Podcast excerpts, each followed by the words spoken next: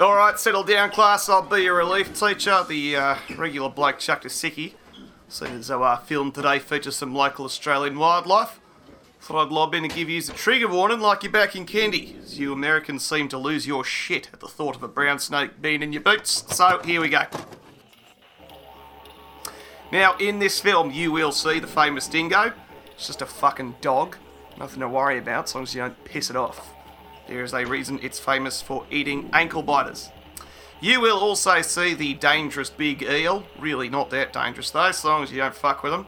And finally, there's the thunderweb spider, a real corker of an eight-legged fucker, very venomous, and just like a hill's hoist and a goon sack, extremely common in Australian households. We found the best course of action is to just leave the buggers in the garden alone. Not here to fuck spiders, so bloody don't. Alright, have a crack at it, she'll be right, give us a yell if you need.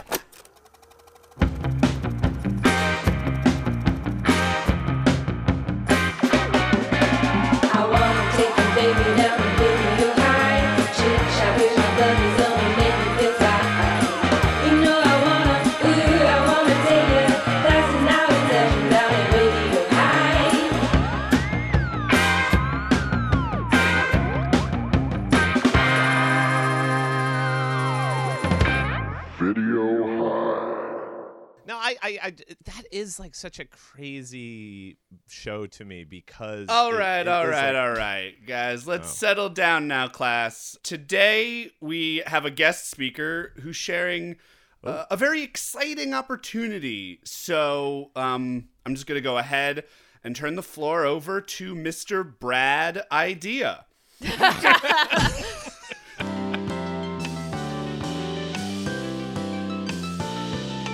Greetings, class. I'd like to get you all in on the ground floor of my new state-of-the-art housing development. You're actually going to be getting in below the ground floor. You're getting more like the dewy concrete sewage runoff cave of this deal. It's very exciting. Now, it's a little ways away. It's in the beautiful marsupial field land of New Australia. Sydney suburbs, to be exact. six hundred acres of housing, strip malls, and grocery stores, all at your fingertips. Each of our attractive split-level houses comes with an in-ground pool, access to green spaces such as parks, and we made sure to build every street over its own indigenous burial ground. Ooh. Yes, you might be asking, well, how did we do this? Aren't indigenous burial grounds much smaller? Well, that's a great question, Gail. We made sure to import the very best burial grounds to use as the foundation for your home. Some say there's a little bit of a wildlife problem. We say it's a wildlife opportunity. Think about it. You get up close and personal relationships to some of the world's deadliest animals. Now, you wouldn't want to pass that up, would you? Our houses are dog-friendly, snake-friendly, spider-friendly. Hell, you can even have your boyfriend over while your single dad's out the house trying to make a living for you to pay for your new bathing suit, missy. And there's ample police presence. We can't have safe neighborhoods without the police, right? They aren't trained, they don't do much, but they'll put on their hat and run towards you if you're getting maimed. So at least there's someone there to claim the body. So lease or buy one of Kadaicha Developments' new properties. We say, at Kadaicha Developments, we make the home of your dreams. Also, Vegemite, dingoes, Mel Gibson, you know the drill. Sign me the hell up. I yeah, see thanks. No downsides. Thanks, Brad Idea, you ruddy drongo. Kadaicha, where the modern day meets the mysteries of an ancient race. What was that about a stone? Oh, it's just this thing that Tracy found in her bed yesterday morning. Missus Millhouse said it was Aboriginal. Was it anything like this? Where an ancient curse brings death. Where a holiday becomes a vortex of fear for four friends. Somebody killed her. Something dragged her under against the current. What the hell's going on? So let me turn it over to the class. What do you think of that, Mister Casey Regan? Thank you, Brad Idea. I hate to get so serious, but I gotta just come out with a sort of a health advisory warning. When a significant portion of the body's blood supply accumulates in the progenitive organs, this blood is borrowed from the cerebral hemisphere. If sexual tension is prolonged without release for a sustained period of time, the resulting lack of oxygen to the cerebellum could trigger a seizure of the cerebral hemisphere, meaning extermination of the brain. So no, you don't have to have sex with me. What do you think about this, Mister Josh Roth? You're listening to K X P Z Exposition Radio, Sydney's number one source for cinematic context. At the top of the hour, we'll be counting down the top ten reasons you should never build a street on an Aboriginal burial ground. But first, here's some of the latest hits by Yahoo Serious. Aye, Miss Kennedy, what'd you think of the movie? A dingo ate my Tracy! And me, Mister Brad Idea himself, Greg Hansen, a cursed housing development on an ancient burial ground. I bet you can poltergeist where this one's going. Hey-oh, matcha, matcha. This movie r- ruled. Yeah. Oh, this was really yes. good. I loved this so much. I was shocked by how much I enjoyed this film. I got this like amazing sense of being a late eighties teen in Sydney, baby. I got, a, like, a, I felt like I really understood. A late eighties thirty-five-year-old teen in Sydney. Yeah, sure. Man, Gail, I thought, was her father's girlfriend until they specifically said, hey, daughter, he did. Yeah. When when her dad is trying to like mack it with the, the girl from the uh, yeah. instructional video is right. like she's like, you're fucking young. Like, and he's just like, yeah, don't don't think about that too hard. I mean, it doesn't help that he's also a young stud. Well, man, if I could have the confidence of every male in this movie wearing a Speedo, like right. uh, I'd be a much stronger person. If I was able to pull off one of those like bathrobes that ends yep. just below your scrotum. That's the sort of person gets up ready to disrespect uh, indigenous people's burial plot. And I loved how unabashedly Australian it was. It was the eighties, Josh. Australians didn't have to apologize anymore. It, that time had passed. I do appreciate that the movie starts with credits over black and just the banal whirring of a didgeridoo. In case you were wondering where we were going. As this woman, it is apparently teenager, but for all intents and purposes right now, an adult woman walking in a billowing white nightgown through a drain pipe. Yeah, through some sewage runoff. And it's shot like Total Eclipse of the Heart, basically a nineteen eighties power ballad music video.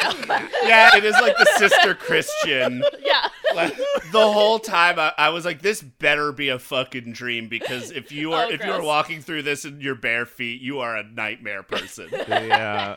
It is no, but later when they find the, the sewage runoff cave, they all walk in in bare feet. Yeah, yeah, because the Australians are hobbits. They fear nothing.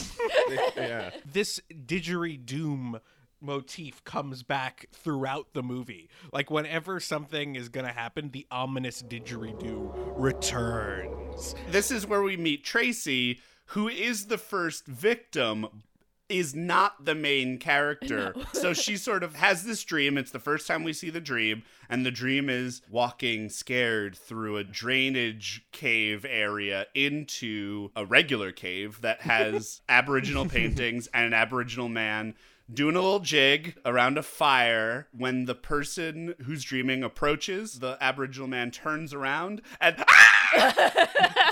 It's a skeleton. Suddenly skeleton. And apparently every time you get scared, people open their hands so that he can quickly put uh, geode into their hand and then close it, and then they wake up and they now have a stone of death. I love that the crux of this curse is no takebacks. Like, nope, nope. Yeah, yeah. Hot Potato, yeah. The movie. You touched it last, you touched it last, you touched it last. In reality, there is a northern and southern Aboriginal practice of bone pointing. I read a bit of, you know, of course, Wikipedia, but then a little other things too. I clicked the footnotes. If there was a member of the tribe who had committed some taboo against the culture in some sort of way, committed a crime, they would involve the Kadaicha, who would make this bone sort of wand. What it was was a long piece sharpened like a needle of either a human arm bone or a kangaroo bone or an emu bone, or, hey, if you're in a pinch, a piece of wood.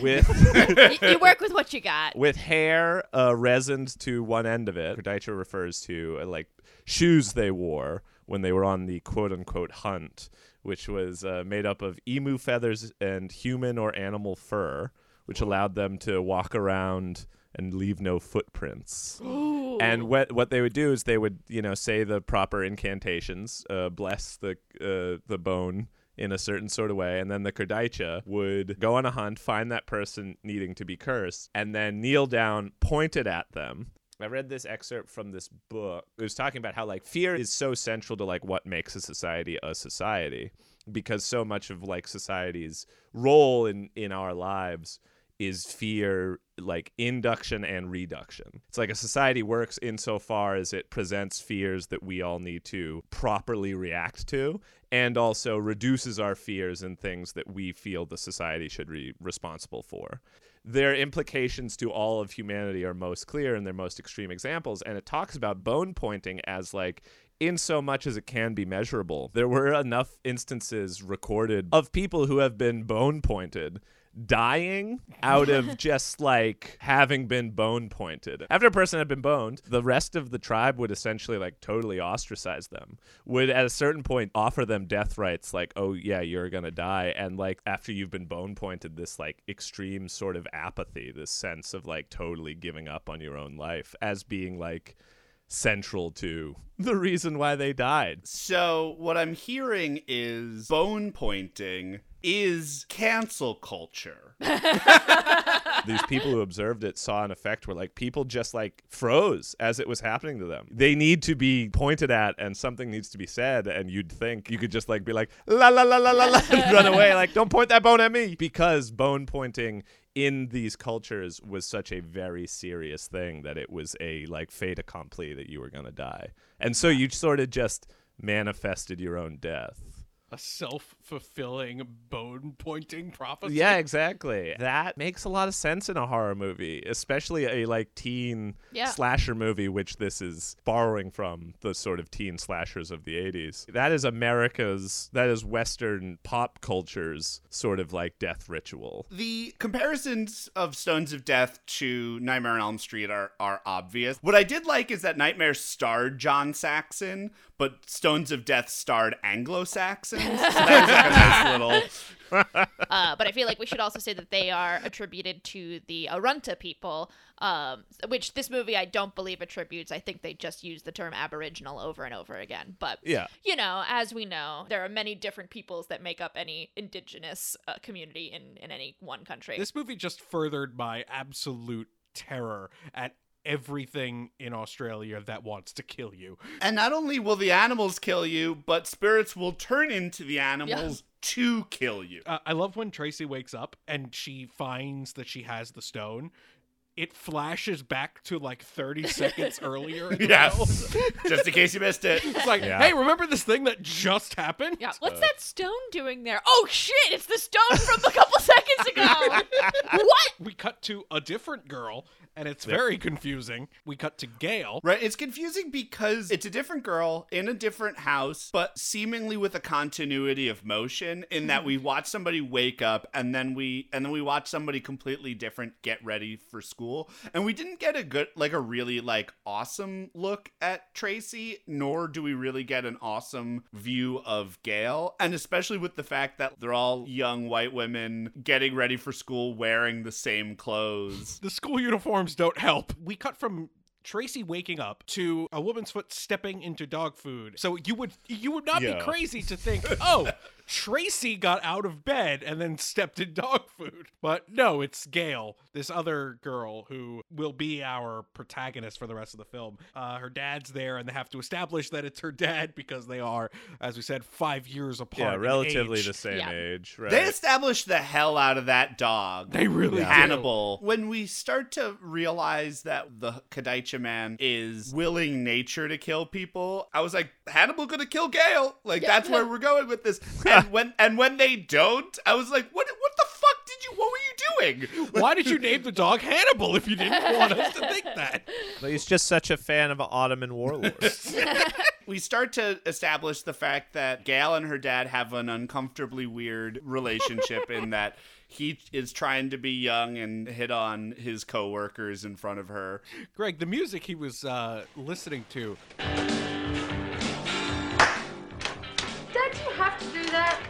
What? Act as though you like that music. Well, I do. Why, don't you? That's not the point. You're a bit old for it. A bit old? I'll boogie you into the ground any day. No, it was awesome. It was like the Pete and Pete opening intro music. Yeah, it was very Polaris. And this is the first instance of K X P Z, Exposition Radio, where we huh. get a bunch of exposition. But can you from call it exposition when none of it has any bearing on the plot? Because I wrote it down like it did, because they're talking about they think Again is responsible for six other attacks in twenty-two days. And I'm like, cool, that's going to be important. But it's not. It's just white noise. Emphasis on white. I, I wasn't even sure what you meant by radio exposition jokes. I don't remember it at all. But maybe it was like early Kadaicha Kills. Is that the sequel? Kadaicha Kills? Kadaicha Kills. As the movie goes on, these people lose their friends and get over them in very quick... like, like we don't know how many murders the Kadaicha has already committed, and they've, as a town, just like totally moved past live, it. Live fast, die young, Casey. True, you know? Right? I mean, it's a development. Every house is exactly like every other house. You know, you die, the next Every death is like person. Every other death. You just get a new lease going. Gail gets ready for school, leaves, gets in some guy's car, her boyfriend, whose name do we ever get? Uh, Mike. No, Mike. It's Mike. Yeah. No, Matt. Matt. Matt. God Jesus. damn it. How are we supposed to keep track of How, of all these white man names? It doesn't really matter so much. It doesn't much, at all. It's inconsequential, but which is interesting. I did I did find my Matt is a like hugely sympathetic character for me. Matt is yeah. getting railroaded at every like he yes, like him and Gail are an item, but they see he seems to just be for his car. Do you have to drive like we're in the Indianapolis five hundred? I'm trying to drive here, Matt. Sorry, Trace. And they really don't respect his his music. There was a part of me that was like, when at the end he has been possessed by the Kadaicha, I was almost like, hell, Revenge of Matt. Like, we could, if we could, if we could get the Aboriginal Revenge and Revenge of Matt in one fell swoop, I'm happy. This is a good movie to me, yep. baby. They didn't like his his. His beach rock and roll. Nobody did. Wait, but th- but that's not true, because Gail loved it. Gail was all about it.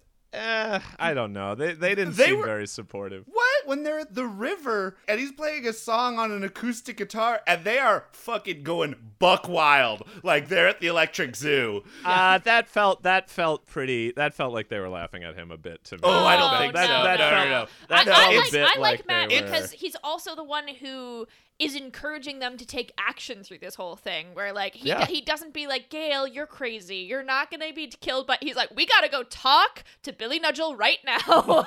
uh, Gail runs out into Matt's car. Matt and Gail pick up Tracy, and this is what I was like, oh, that's Wait, no, who that character they're is. They're friends. Okay. Right, they're friends. Yep. Tracy from the opening. Yeah, we're at the Full House intro at yeah. this point. Seatbelts are for pussies.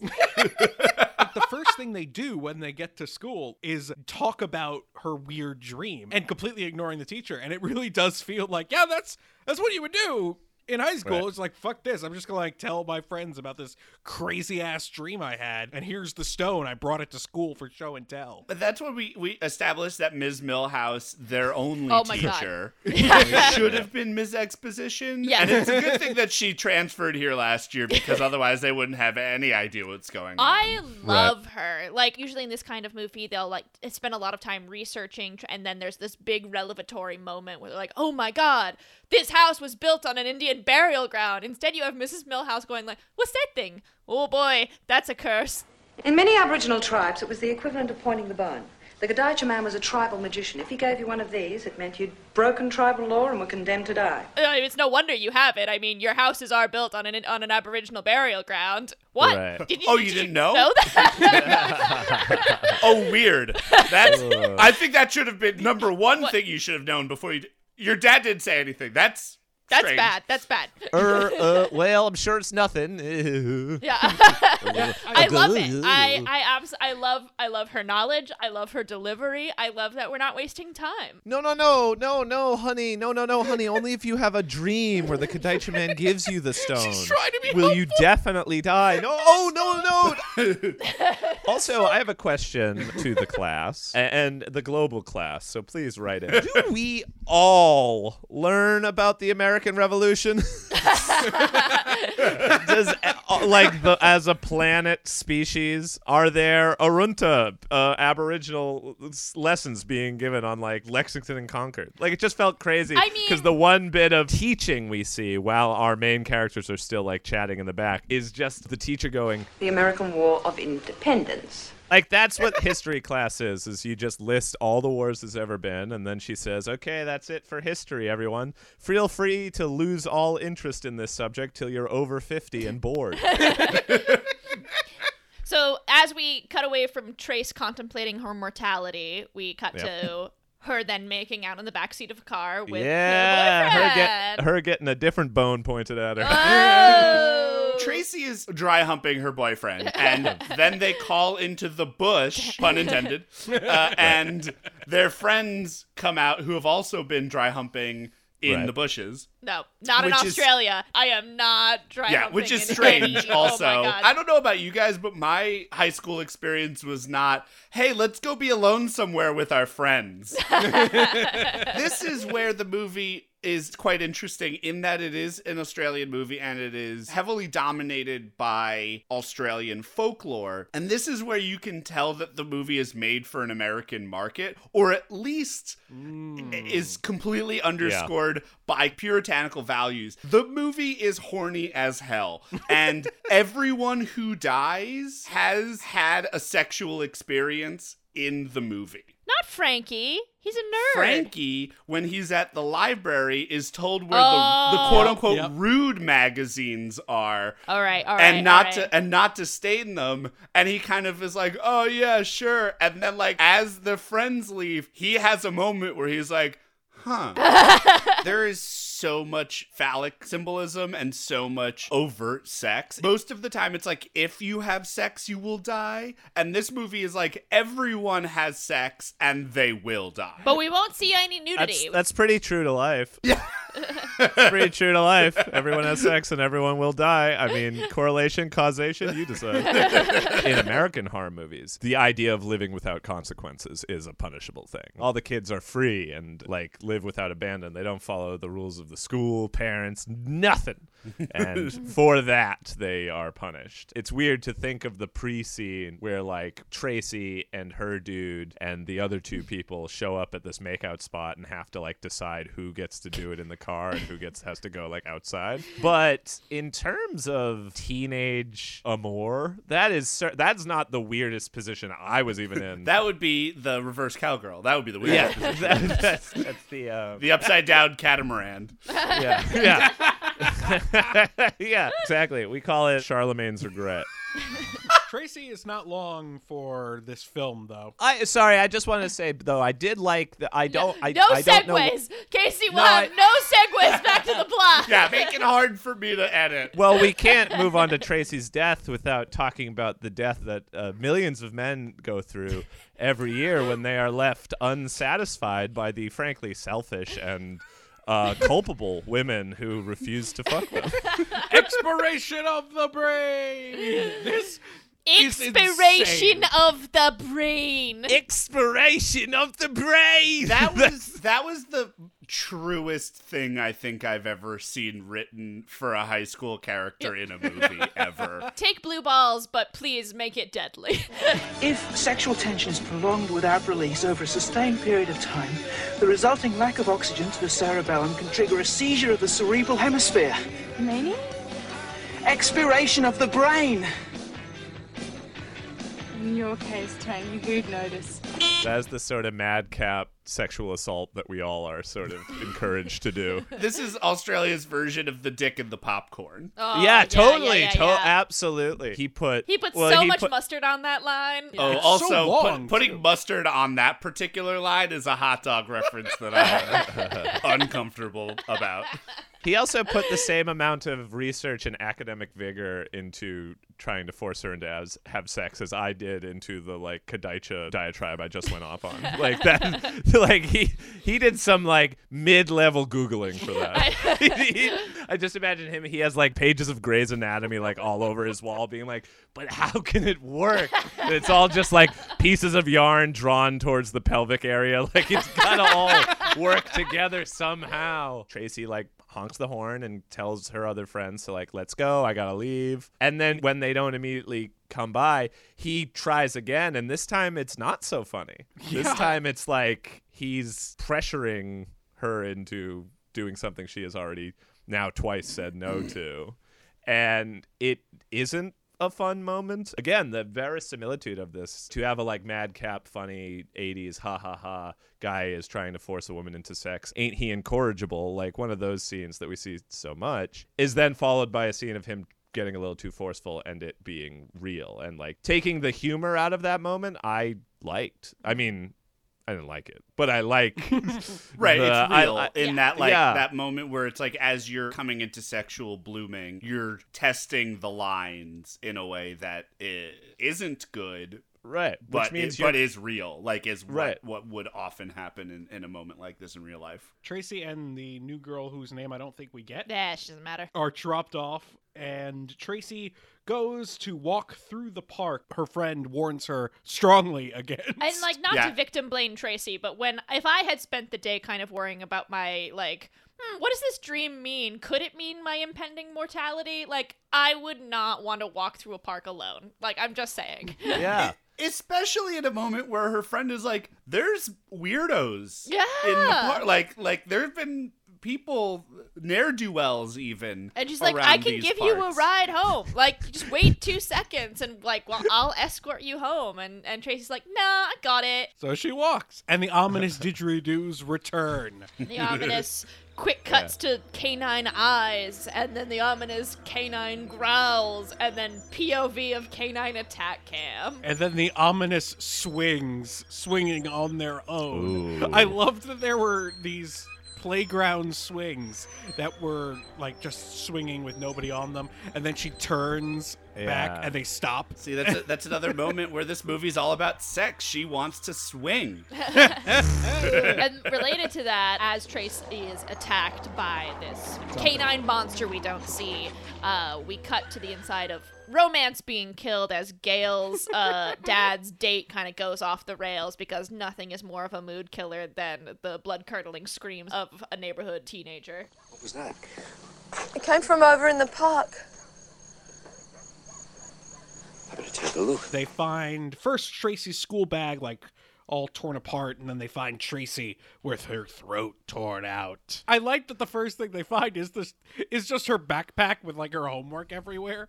The dad, like, kneels down, picks up one of the pieces of paper, sniffs it, and he's like, hmm, an hour old. But yeah, she's strewn out over the seesaw with her throat ripped out. And this is traumatizing in the moment to Gail. Not traumatizing circa the next morning, but, you know, it's a rough, rough moment. Yeah, she gets right. over Trace's death fairly quickly. And as in a, a gnome named Gnorm, like immediately finds the small detail of the Kadaicha stone that is sitting on the ground in the dark. And she's just like, wow, yes. Like, look at this. And somebody else is like, yo, don't touch that. This is a crime scene. Like, that was actually maybe my favorite moment of the whole movie, because that, uh, what I was expecting is she knelt down, found the Kadaicha stone. And I was like, oh, my, she's just cursed herself. No. Like, she's taken the Kadaicha no, stone. No, as Missus Millhouse said, you need to be gifted the Kadaicha stone. Right. So touch You're right. Passing I forgot around, that. It, you're fine. You're fine. You can bring it to show and tell. It, it's fine. It, it, it, it wouldn't matter because, yeah, a fucking just a just cop is there to be like, hey, hey, drop that. Like, hey, what's that in your hands? Drop it. Drop it. Drop it. You know, I, I love to be subverted. And the I thought it was going to be like, oh, this is maybe important. I'll put it away for my, the teenagers' investigations. But no, the, the cops were like, no, that's actually our job. Please put that down, ma'am. Then we see Billy, the Blue Ranger, wake up. Oh, yes. Yeah. Yes. Absolutely. Correct. And and and he has clearly just had the nightmare. His stone's been gifted to him. Been propped on his pillow like a mint in a hotel. He had a very abridged version of yeah, it. Yeah. He still got yeah. the like stone being placed in your hand, skeleton yeah. man, but yeah, you didn't have like the long ethereal walk through. Uh... He's not wearing a, a nightie, so it's right. less interesting. Yeah. Right, yeah, right. Yeah. There's nothing to billow. That would have been so sweet if it had like cut, if everyone was wearing the same sort of like flowy silk nightie. All the guys, too. Also, we haven't said exactly. The dream involves, like, two major things. Walking through other people's poop is in barefoot is one of them. In a, you see a dance troupe. Yeah, you, you see a dance, dance troupe. You a- it is actually a dance it troupe. It is a dance troupe. Is it right. really? I see a dance- in the credits, it says Aboriginal Dancers by the Aboriginal Dance Troupe. That's awesome. Oh, that's great. The troupe, though, only really gets one move. They get to vogue, and then they uh, are assimilated into the living force. You've talked about the Kadaicha man. Does a little dance, a little jig of himself. In the movie, we are explained it also. Like, yeah. we see at least the remnants of some kid being like, and then he put a crystal in my hand and had a scary face. Like, understanding that, like, everyone who has that dream has explained to all their friends exactly what the dream is. Yeah. But yet they all still, like... Yeah, Do Trace, it. I know. You, you told me about this. I had the same dream. Yeah, so then you have right. the question, though, am I just dreaming this because Trace talked about it at lunch today and I like right. had a question or, before bed? I don't know how much experience you guys have with lucid dreaming, but I've had moments where I've thought that I've lucid dreamt, but it always returns to me that I'm like, am I lucid dreaming or am I having a dream that I'm lucid dreaming? Like, like Whoa. is the is the part, is the part, yeah, is the part that I think I'm controlling just part of the dream? That is quite literally Inception. So the next Whoa. day, everyone at their lockers is talking about how Tracy My ha- favorite shot. has My favorite shot. has has made yeah has made met her untimely demise. Our friend died. Right, I know. And, and it is a great moment when Frankie literally appears from beneath them. He pops is- up from beneath frame. It's amazing. What what was that about a stone? I do guess that it could imply that there are bottom lockers, yeah. but I. I'm choosing to believe that he's like the guy in the Malt-A-Meal commercial being like, there's also great cereals down here. I love how Gail takes everything into her own hands and actually takes action. Because she Respect. runs to She's the got... teacher, she runs to Missus Millhouse, and asks about the stone, and this is when she confronts her dad about it. I love his response, though, when she's like, you never told me it was on an, in, uh, an Aboriginal burial ground, and he just says, you were never interested. I felt her indignation was true in that it was unearned. Like, I'm not saying that the dad is right in this story. He is not. But, like, all these, like, little prep school kids being like, how dare you build on an Indian burial ground? It's like, you, do you know what keeps you in fucking chinos, you motherfucker? Like, do, you, do, you, do you understand exactly who is benefiting from all yeah. of this misery you are definitely we're putting on the in Aborigines? A private school based on the dress code. So. Yeah, totally. Yeah, the, the, the runner in this movie that I found particularly off-putting is how often Gail has to go home to do something. Yeah. They like have to do these reconnaissance missions for information. in like fifteen minutes, Bert. And she's like, right. I know we've got a few more friends that are going to die first, so I've got at least two or three days to figure this out. You know, her boyfriend, Matt, asks, you know, what did he say? She's like, well, he dodged the question, so that means he's probably lying. Let's go make out. And that's what they go do. Again, sweet baby Matt, like, he definitely comes on too strong like all the other guys in this movie. But then when she's like, what are you, in a rush? He's like, I'm sorry. And like they go back to just... And he's like, I'll give you a back massage. He gives her a back massage. Fucking love Matt. Yeah. Damn, cr- damn, Matt. Matt's Matt's the best. Yeah, I, love I was Matt. I was so into that. You have no complaints from me. Matt, like mine is like his possession's not his fault, so he's a great. He's a great yeah, character. Right. Oh, oh, whatever. Yeah. So what you do under the influence of possession, you just write it off. You can be possessed by a lot of things. You can be possessed by an Aboriginal shaman's uh, revenge. You could be possessed by fear, fear of uh, brain hemorrhaging from not busting a nut at critical level. Levels of nut busting. And you know what? Some people's actions during that time, and this is exactly what I told the judge, some people's act- actions during that time, it's just simply not their fault. The blue balls are the true stones of death. So we reconvene at the library where Fizz interrupts. Yes. F- Fizz has been researching independently because she sees the writing on the wall. Frankie is there doing research for his history project. And then the next scene, Gail's back at her house. It's nighttime, and Billy Nudgel shows up to just reiterate all of the things that we've learned so far, just in case you're watching this on T V and you missed yeah. the first, the, the part before the commercial break, and you're like, fuck, what happened? And he's like, it's cool, I got you. The street you live in, very bad place. You leave, everybody leave. If you stay, more young white fella die. They literally just saw they, his face they in just, the newspaper. They, we just learned about him minutes ago. And he's like, oh, you've said my name three times in a mirror. When he comes in, I thought it was like perfect timing because there is like literally. a ver- It was literally perfect timing. But it's perfect timing for another reason. With just a just a dash off in the racial recipe, this movie could have been pretty offensive. Like this yes, movie could yes. have been like very, I mean it is still yes. like uh, it is not not offensive necessarily, but it is like it's a white uh, it's a white lens. We're watching we're yeah. we're watching like th- they did their homework kind of, but it's all done through a white lens. And it's very uh, exoticizing yes. of of course of like of Aboriginal culture. That moment where they see his picture in the newspaper, it's like I thought where the movie was going is like here is the face of who's responsible for all this death. And then to, like, meet Billy Nudgel in the next scene being like, hey, actually, I'm friendly. Like, I'm here to help, actually. Got a bad and, rep. Yep. And is, like, trying to warn them and get them out and is, like, not, like, this is something you brought on yourself, but that doesn't mean we want you to suffer. It's an interesting subversion because the revenge is usually, I, and I'll get into this in the rip-off report card, but the...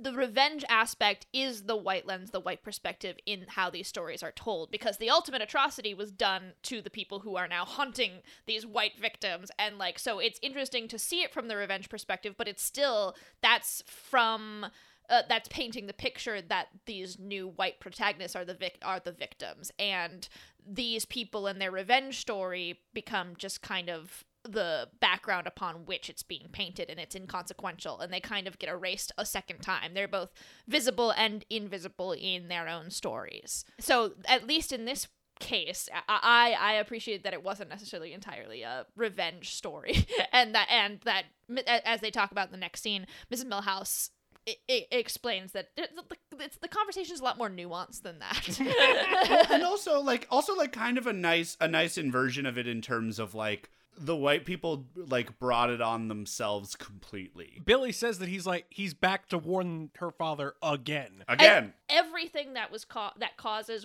what is to come is from white people's own atrocities and their fear that that same atrocity get, could get turned around back on them. And that's the the crux of this haunting, basically. This movie is in so many ways, in both its verisimilitude and in its high concept. The point of this movie is colonial expansion is a crime for which there should be answers. Yeah. For a movie that is still through a white lens. Mm-hmm. It's not like, this isn't a movie from the perspective of anyone but Gail and the kids. But. Well, it, it, until the next scene when we start with a perspective shot from a spider. Oh, that's true. This was. So it's, right. it's, white, it's a white oh lens and an arachnid lens. I loved this. this like I macro this. monster camp. I was, I was impressed. It, it no, was, it was awesome. To be honest, I actually don't know how they did that I because if wondering. you just if you just put a thirty-five millimeter camera on the ground, it doesn't look like that. No, yeah, no, there are lenses that are specifically like, you know, it's a Chili's ad, and you need to really like travel across those like grill marks cheese. on a piece of chicken breast or something. You know, it, it's a cool stylistic choice in a movie that doesn't really, like, break out of its stylistic chains very often. There's a little bit of panache. It looked good, but it is serving the actors, less creating atmosphere other than the scenes and the, the dream sequences. And this is a moment where we really get, like, a bit of directorial flair and, and cinematography flair that I that I think, like, really works. It's also something yeah. that, like, I haven't really seen, even in other movies of bigger scale or, you know, like, not caliber, but more popular films. Like, I haven't seen a spider cam like that before, and it was it was super cool. Get yeah. me pictures of spider cam. Almost like narratively perfect. That type of lens is called a probe lens. Oh. You're right, Greg. You're you're making me realize like how little of this movie was sort of like stylistically loud.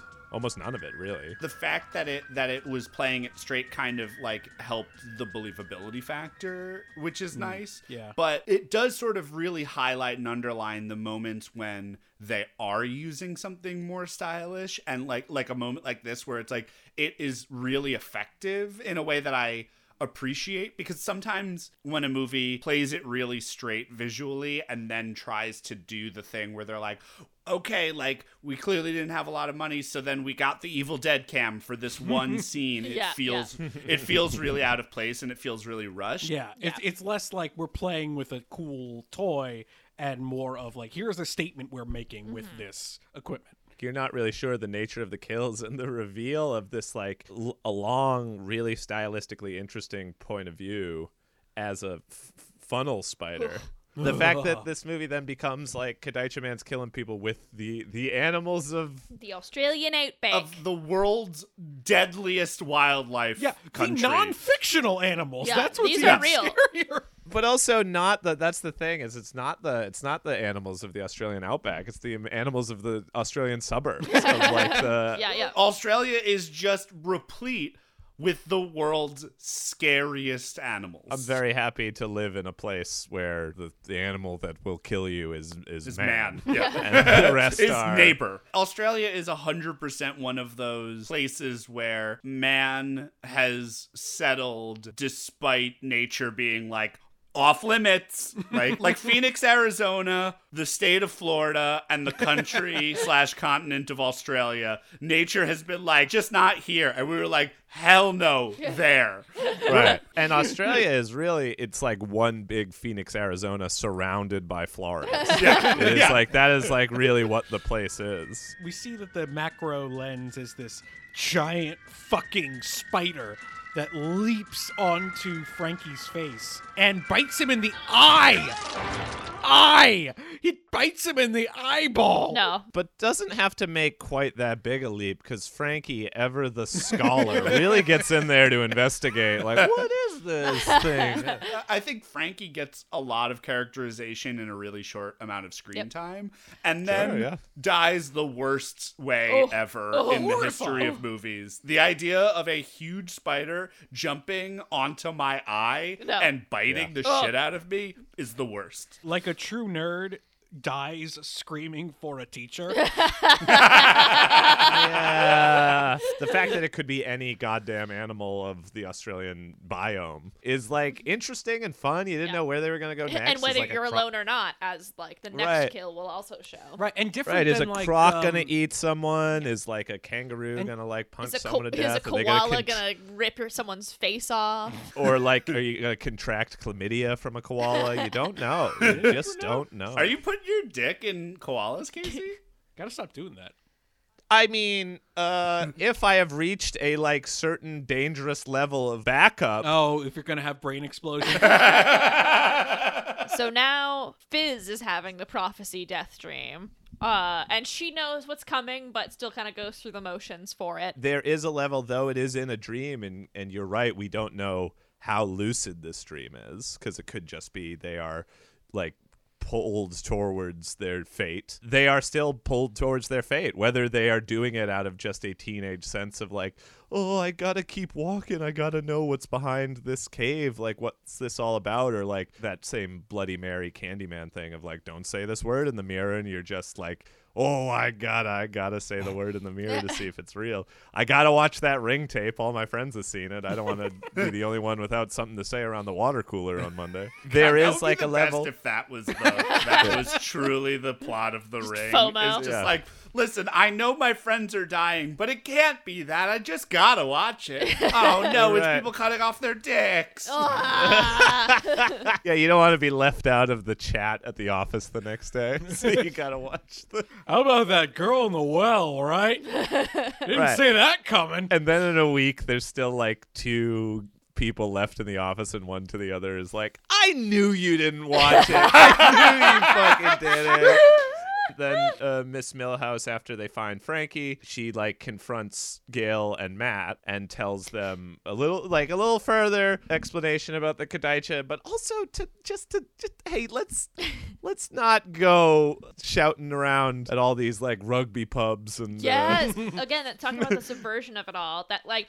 Yes, Missus Millhouse is concerned that clearly there is a curse, it is real, and it is killing her students methodically one by one. But her bigger concern is like, um, listen, if you tell people, specifically white Australians, an Aboriginal curse is killing their white teenagers, we are going to have a bad string of hate crimes, and like you can't yeah. be you can't have this blood on your hands. It is a baffling scene, though, just cinematically speaking, in terms of the so the, the sheer amount of information yes. that could spew from yeah. one character's lips in such yeah. rapid succession. It really felt like they had shot the entire rest of the movie and they were like, oh no. Odogar Century.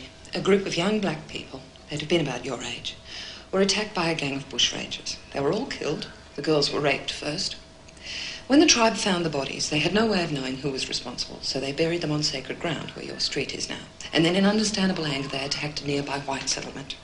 The next day, whites from all over the country banded together in an armed hunting party, probably including the bushrangers who'd started the trouble in the first place.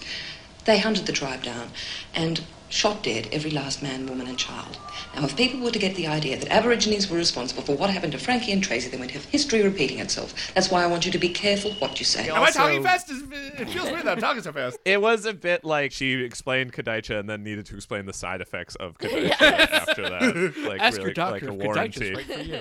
The police are now tailing... Uh, Fizz, her boyfriend, Gail, and her boyfriend. Because even though they don't have evidence, like, yeah, this is a string of teenage murders. I guess we'll, uh...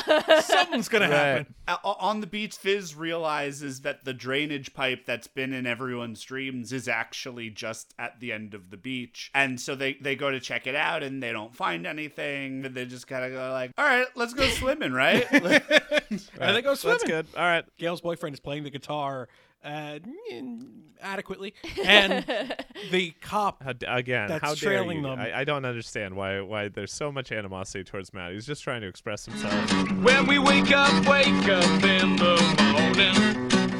You can see in the way they're celebrating this song, they think it sucks.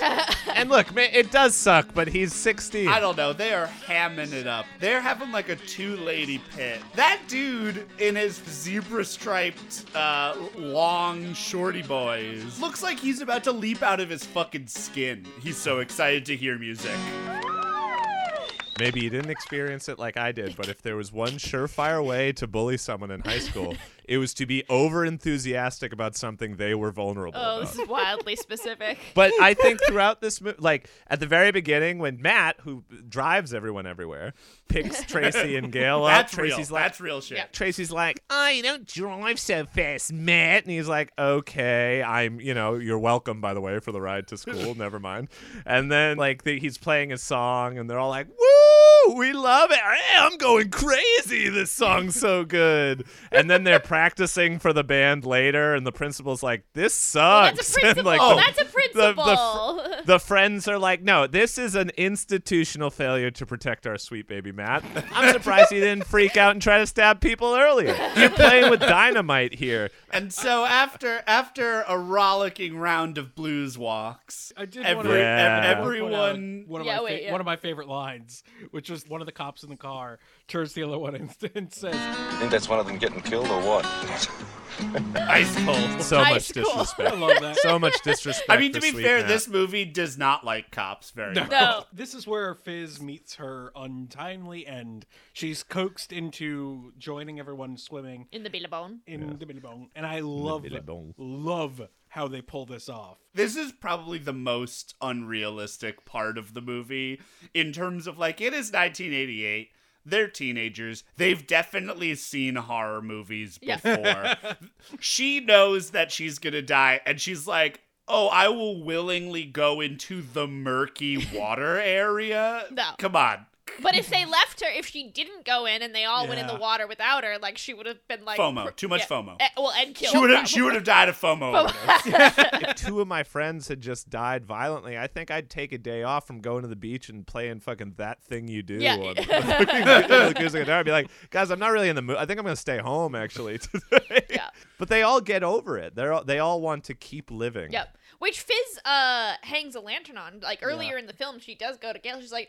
Your best friend died, like, yesterday. Are you okay? She's like, yeah, no, it sucks. I feel really sad, but what else are you going to do? Like, I'm just... What? which, is, which is exactly what the school says yeah. when they're like, three kids yes. have died. Do we want to cancel the dance? And they're like, nothing bad has ever happened at a school dance. Deeply Heather's. Yeah. It's like, like, that just curbs straight from Heather's. Like, I get it, and but, like, we the- can't kill morale. What? That's also, by the way, that's that's the dad's justification. Sure, I built on an ancient burial ground, but what are you going to do? There's only what so much do? land that In we Australia. Can build on. Right. So the boyfriends uh, dive down into the water, and Fizz thinks that, like, one of them is tickling her from underneath the water. But one pops up, and then she's like, "Oh no, stop, stop!" Oh, you're right, right. Me. And and this is like a moment where it's like, it's like, "Oh no, it's not her boyfriend; it's the other guy, and he's sexy tickling her." And and then and no her, not him either. Yeah, and Gail is a little like, "Ha, Matt's really going for it." yeah. But then yeah. we, he doesn't like do that for so me very often. But then Matt pops up, and oh no, it's a giant fucking eel! When they finally find her body, because they go on a search that is maybe, like, the most visceral experience in the movie for me was the thought of, like, they call the cops over, and all the three remaining kids and the two cops are just, like, walking through murky waters, hoping to trip over their friend's body. Yeah. Hours later, is... hours pass. It is nighttime. Well, it's hours later, and after being berated by the cops for the intermittent amount of time, yeah. those cops right. are like, you piece of shit, I will beat your ass if you don't tell me how yeah. your friend died. There you go. That's policing. That's policing. When they baby. find the body, they they see a glimpse of what it was, and one of the cops goes, "Did you see that? Yeah. What? What was that? An eel? It was either the Loch Ness monster or the biggest fucking eel." And then, what is like lead detective Potatoes' oh, yeah. line? Oh, my God. Dog savage enough to kill a teenage girl. A spider with the fastest acting venom in history, and now a giant eel that thinks it's a boa constrictor. What the hell is going on? So now that Fizz is gone, it's Gail's turn. And I love the twist here on the dream. So this is like the third time we've seen this dream sequence. So we know the beats.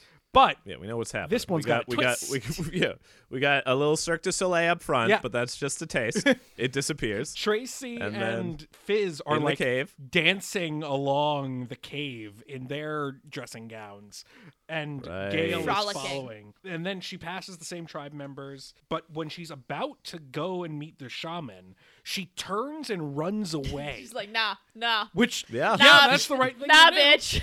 She's like, uh-uh, uh-uh, uh-uh. But then we get this great, like, almost Evil Dead shot of yeah, her. They, yeah, they put her on the dolly with yeah. the camera, and they just move the dolly. It's so, so fucking cool, straight back, and she's pulled back to the shaman, and she's, like, struggling, but then he uh, gets the upper hand and opens her hand, shoves the, the stone in it, she wakes up, and then she's throws the stone across the room because she knows she's lost. It's like a Spike Lee shot when she dollies mm. it, mm-hmm. but not like the American filmmaker. Spike Lee is what they uh, call looking in the camera lens in Australia.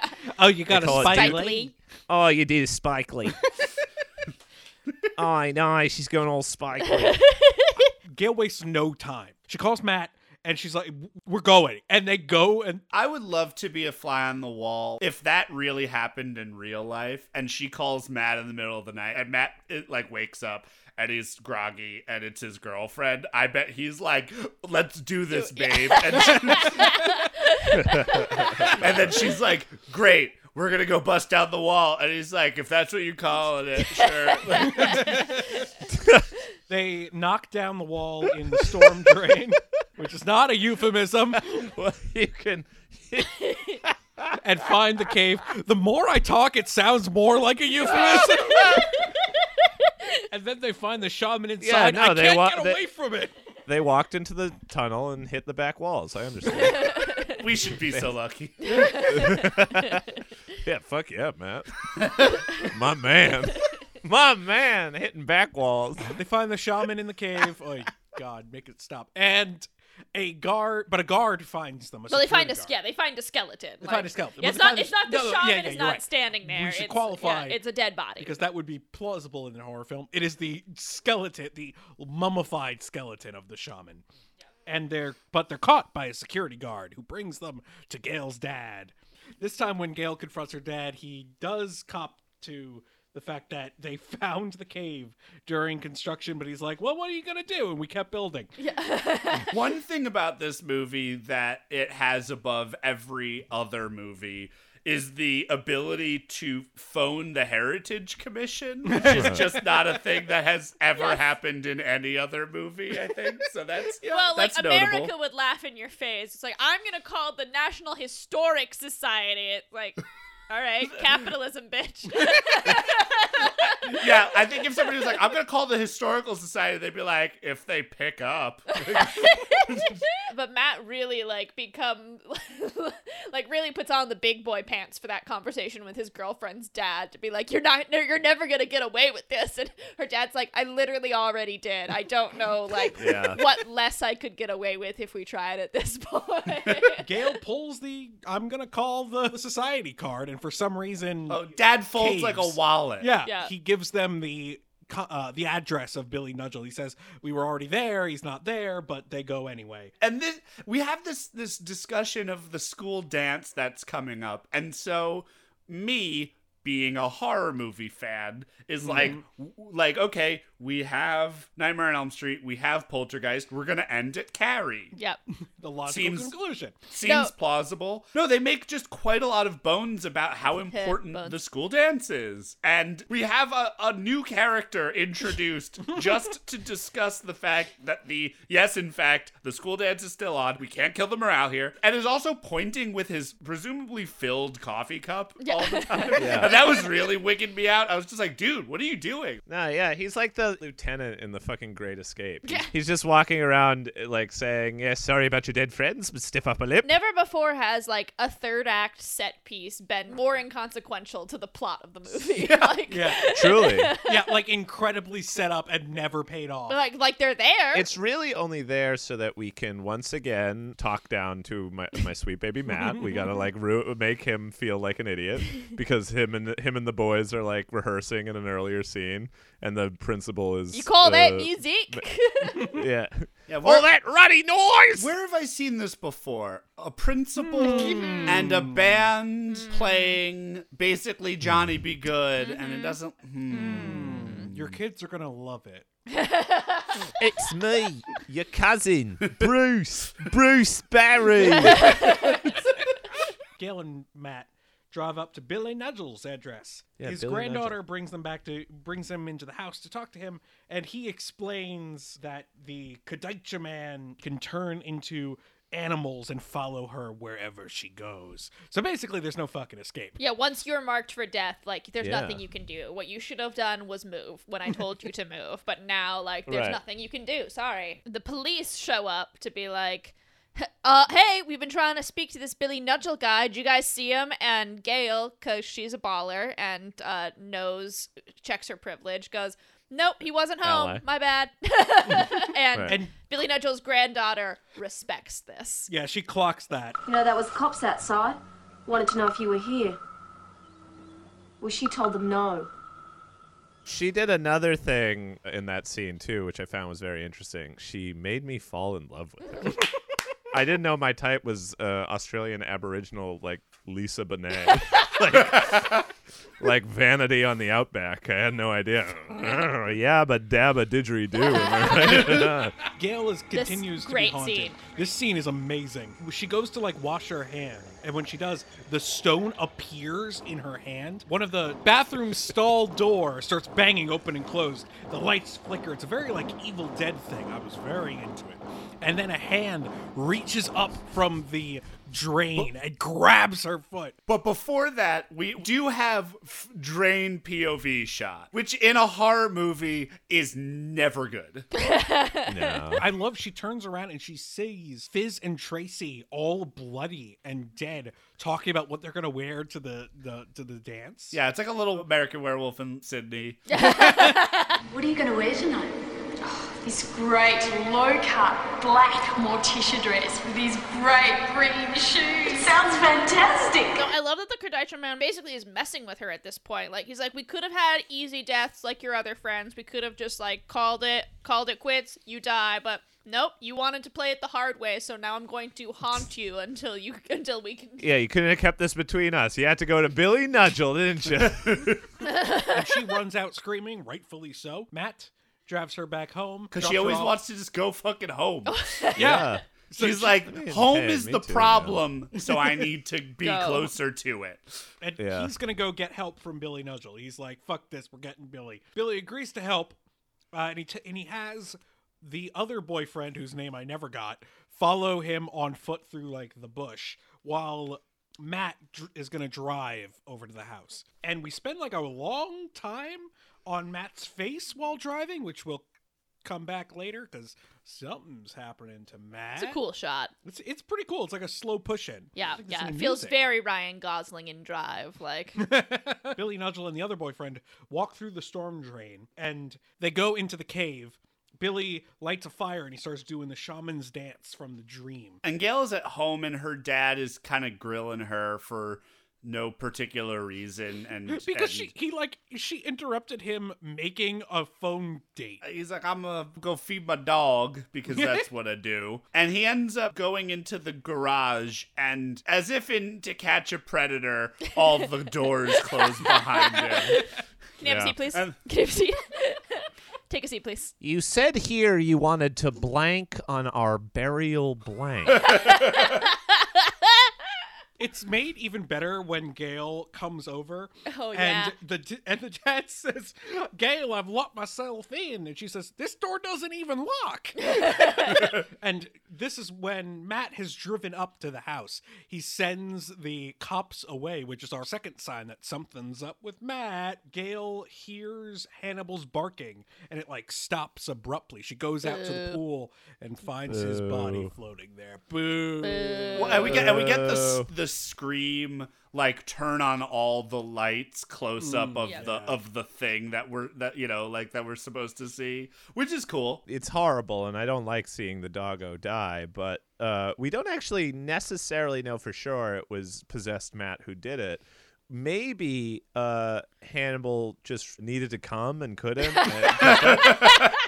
Continuing to be an amazing final girl, Gail Uh, just pulls a knife from the kitchen. Not not a knife. No, yeah. a, a saber. This is a knife. Right. A sa- yeah. Yeah. Yeah. yeah. Gail yeah. lets Matt in, but he has snake eyes. Yeah. So he's possessed. Uh, and one is like slightly yeah, askew. Yeah, that was slightly that was the contact lens that was so like, sweet. Matt's been possessed or something. I, whoa, that contact is just not in right. He's got one lazy eye as a possessed person. yeah. And this begins our, like, shining so motif, good. basically, because we've got Matt chasing her around the house with, like, a sledgehammer. We've got, while her dad is also trying to break through the door. Granted, he's not the killer, but the imagery is there. Yeah, he yeah. axes through the door. And really the sweetest moment in this whole sequence is when Matt ends up with the knife and tries to stab her, and she fucking deflects it with a book. Yeah! Which is sick. Yeah, knowledge is power. And the knife, like, goes right through the book. He's uh, he starts to, like, choke her out, and we get an amazing cutaway. Amazing. Yeah. The band is whiffing it right now. Yeah. Because Matt's not there, their trusted band leader is not there, and and uh, and the second guitarist who earlier like couldn't hold down a riff in C, right, is just like, I don't know these songs. Yeah, he's like, where did Matt go? Cut back to Matt strangling Gail. Yeah, Matt writes all the songs. He's not there. The other kids are on stage being like, please, can we stop performing? I what like what our band member's not here. Can we stop? And the principal's like, no, it's necessary for the school. We need to get past this. Billy performs a ritual. Her dad gets out of the garage. He tries to stop Matt, but Matt overpowers him. And then the shaman skeleton bursts into flames. And there's an, in another cool stylistic choice, it's overlaid with uh, Matt's face melting and then, like, turning back to normal, and then he just, like, passes out. The imagery of the exorcism of Matt was very, very cool. At the house, the police are showed up, and so has Billy Nudgel, and he tells Gail's dad that, like, the rest is up to him. Like, at this point, he's done everything he could do. He's exorcised the demon. Like, if you if you want this shit to end, this is on you, buddy. Which is, like, kind of yeah. great. It's like, no, no, no, you don't get to keep living consequence-free. Like, I saved your daughter's life, but mm, it's not going to stop these guys. I, I I bought you two, three days at most. I don't know. Get get out of here. And we cut to the storm drain, and we get Exposition Radio telling us yeah. that this entire street has to be moved because of bad you know foundation. What? To fucking dad's credit, man. Like, I was so sure that this was going to be like, you got to get out of here. The rest is up to you. More people are going to die unless you leave. And then the dad be like, yeah. Right. I was not expecting a, an entire community to be moved for the yeah. sake of, you know, that doesn't happen to white no. people. Just this once. The cave is cemented over. And as the film departs, where you have a lingering shot. The film of... departs. Sorry, just the phrase, as the film departs. As the film, as the departs. film departs. Shuffles off this mortal film reel. Yeah. Just Josh standing on a seaside cliff, waving a hanky at the at, at the stones of death on a ship sailing away. Oh. Bon voyage! Have a nice Arrivederci, trip. Arrivederci, bon voyage! Arrivederci. A snake slithers across the trowel. End film. Well, end not film. end film. Cut to end credits with a song that sounds like Hootie and the Killer Blowfish. Right.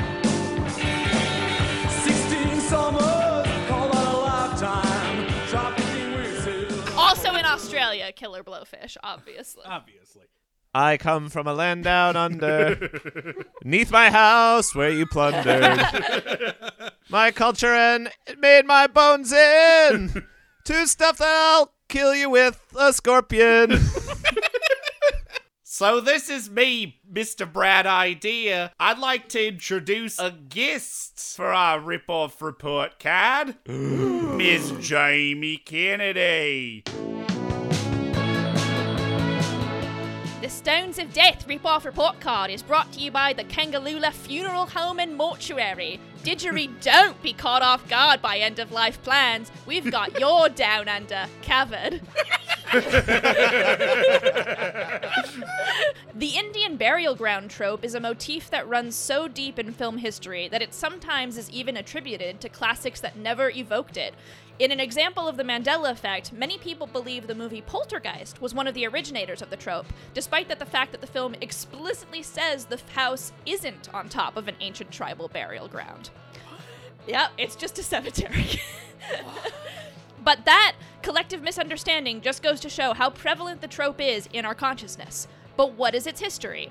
The Indian Burial Ground, or I B G for short, trope is generally traced back by horror fans to the nineteen seventy-seven book The Amityville Horror and later the nineteen seventy-nine film adaptation. In the book, the owners of the house, the Lutz family, claimed that their house was built on some sort of sanitarium used by the Shinnecock Indians in which the sick and dying were imprisoned to die horrible deaths. Claims that the Amityville Horror was based on a true story gave the I B G theory legs and skyrocketed its popularity as a plot device in the late nineteen seventies and eighties.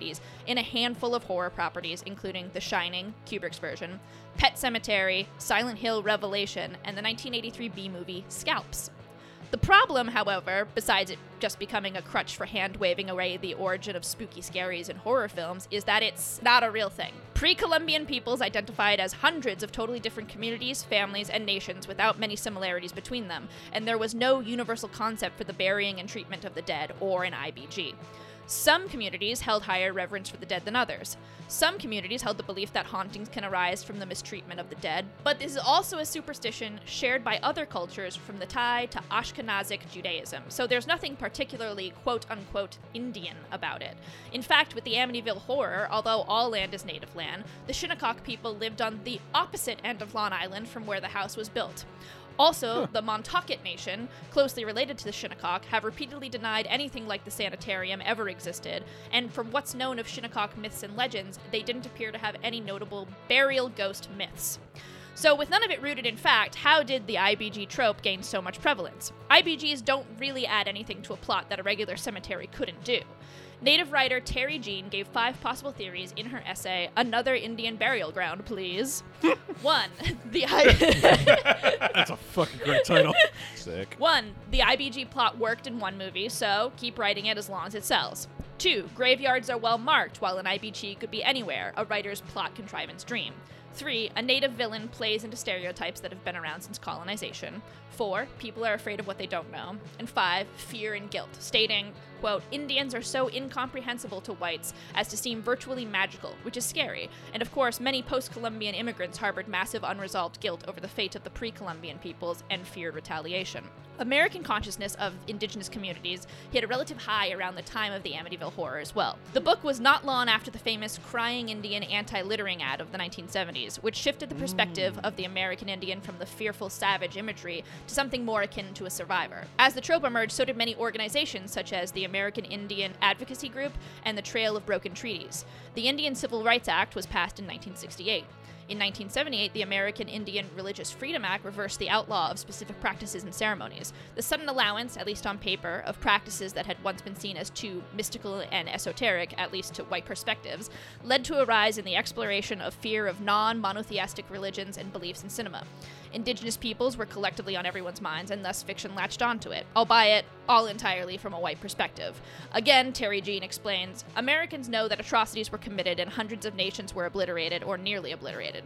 Retribution is feared, and some people may believe that the ghosts of those who died, died to this nation's invasion and European takeover, will one day come back to get their revenge. So if this tradition of exacting atrocities on indigenous peoples and then fearing retribution is as American as well, exacting atrocities on indigenous peoples and then fearing retribution. How, how do we see this trope evolve and emerge in other countries' national cinema?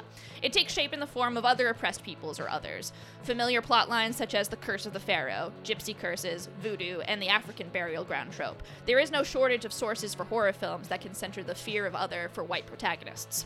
Australia, the country behind our movie today, is a particularly interesting case study.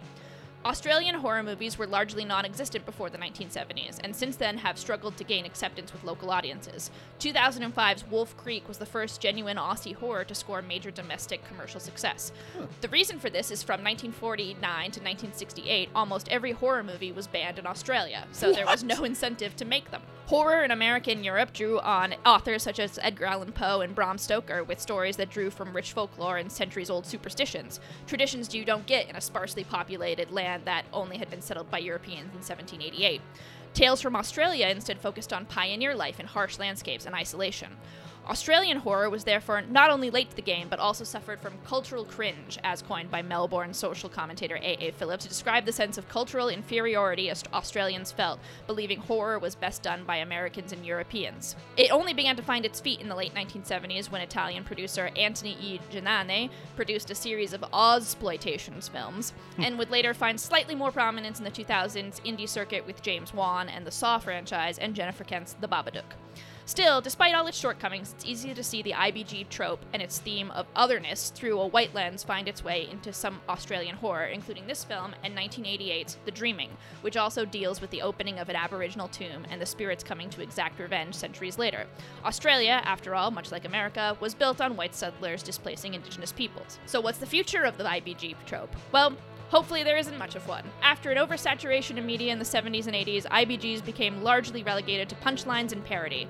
And that's probably for the best, as in mainstream cinema, it renders indigenous people both hypervisible and invisible. Although the stories on the surface are about them and the atrocities committed upon them, at the end of the day, whiteness is, is centered, and their stories are relegated to how they impact white people past and present. In her essay, This Essay Was Not Built on an Indian Burial Ground, writer Ariel Smith... Okay. Man, they got they got good they titles they, for these they essays. They nailed these. Yeah, wow. Writer Ariel Smith says, as indigenous peoples, we understand this violence. We understand genocide and trauma. We understand horror. We live it every day. But still, horror movies that utilize those very specific historical horrors use it only in a way that play into the, quote, white delusions of ownership, entitlement, and victimization. That whiteness is a standard that is disrupted or haunted by otherness. Even in the ways that Stones of Death try to subvert these tropes, whatever good intentions we can see in that subversion is then subverted, again, by its filmmakers. Director James Bogle called this movie just very commercial stuff, and has never really elaborated beyond that. Moving forward, there's perhaps no redemption for the I B G trope, as long as it's in the hands of white filmmakers. Even hauntings can be spaces for decolonization and revolution. So perhaps it's best to turn our attention to movies in the horror genre made by Native filmmakers, some examples being He Can't Be Caught, These Walls, The Deadlands, and the works of filmmaker Jeff Barnaby. And just stage your next haunted house on top of your regular run-of-the-mill cemetery, please. And that was the Ripoff Report Card. Yeah. yeah. Woo. Jamie, I can't wait to hear your follow-up about the etymology of swamp gas. Do-do-do-do. Do-do-do-do-do-do-do-do. I come from a land down under, neath your house, 'cause you plundered. My culture to make your backyard. And guys'll die if they just stay hard. So don't stay hard. Rip, rip, rip, rip off. Rip, rip, rip, rip, rip off. Report card. Rip, rip, rip, rip off. Rip, rip, rip, rip, rip, rip off. Report card. Woo. Bathroom stallers and non-stop blue ballers. Anyway, that is Stones of Death, also known as Kadaicha. What are we taking away from this film? What could end up on the final test? It's just confirmed everything I've always feared. Australia looks beautiful. I would love to travel there someday, but I don't want to because everything there will kill me. Yeah. Valid lesson. You know what I always say? Freddy Krueger? I hardly knew her. You do always say it, and it never made sense until right now. Stopped clock Hanson. This is a little, another little nugget in the rich history of the I B G trope. Lake Shawnee Amusement Park was founded in nineteen twenty-six in West Virginia. Uh, in seventeen eighty-three, three settler children were rumored to have been murdered by a Native American tribe, and their family later sought vengeance and killed several Native Americans. So they believe this amusement park has been cursed because of that. Uh, in the nineteen fifties, two young children died tragically and violently during two accidents in the park, and six people total were rumored to have died there, and it was closed until the nineteen eighties when they tried to reopen it again, only to find the remains of thirteen Native American bodies on the site, most of them children. The park was closed. Um, so it's hard not to see the parallels between this cursed park and the preventative retribution of white settlers on a Native American tribe, and this park that has been cited in the scariest places in America as maybe also another influence for the plot of Stones of Death. What? Yeah. It also Whoa. should have been the plot of Funland. Yes! Yes! Yeah. yeah, yeah.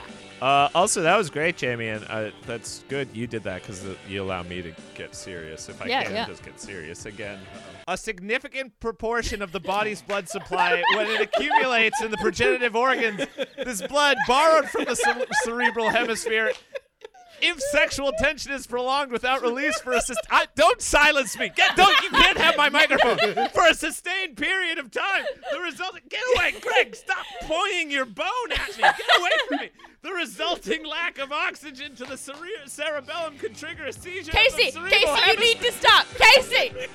No, wait, no, don't let me finish. Let me finish. It's no, deadly if I point. don't I'm finish. No, that's the point. I'm not gonna let you finish. No, please, you're killing me. You're killing me.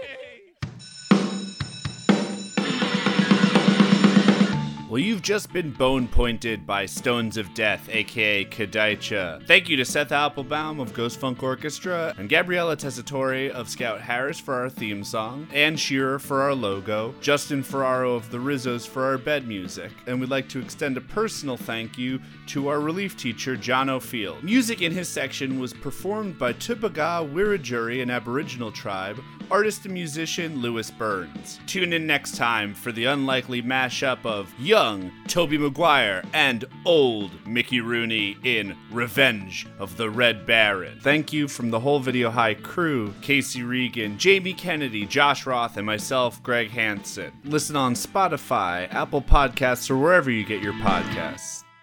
I've always said first step towards true anti-colonization is to kill the tan, virile, kimono-wearing real estate developer in your mind. Up, up, up. In your ear. Podcast Network.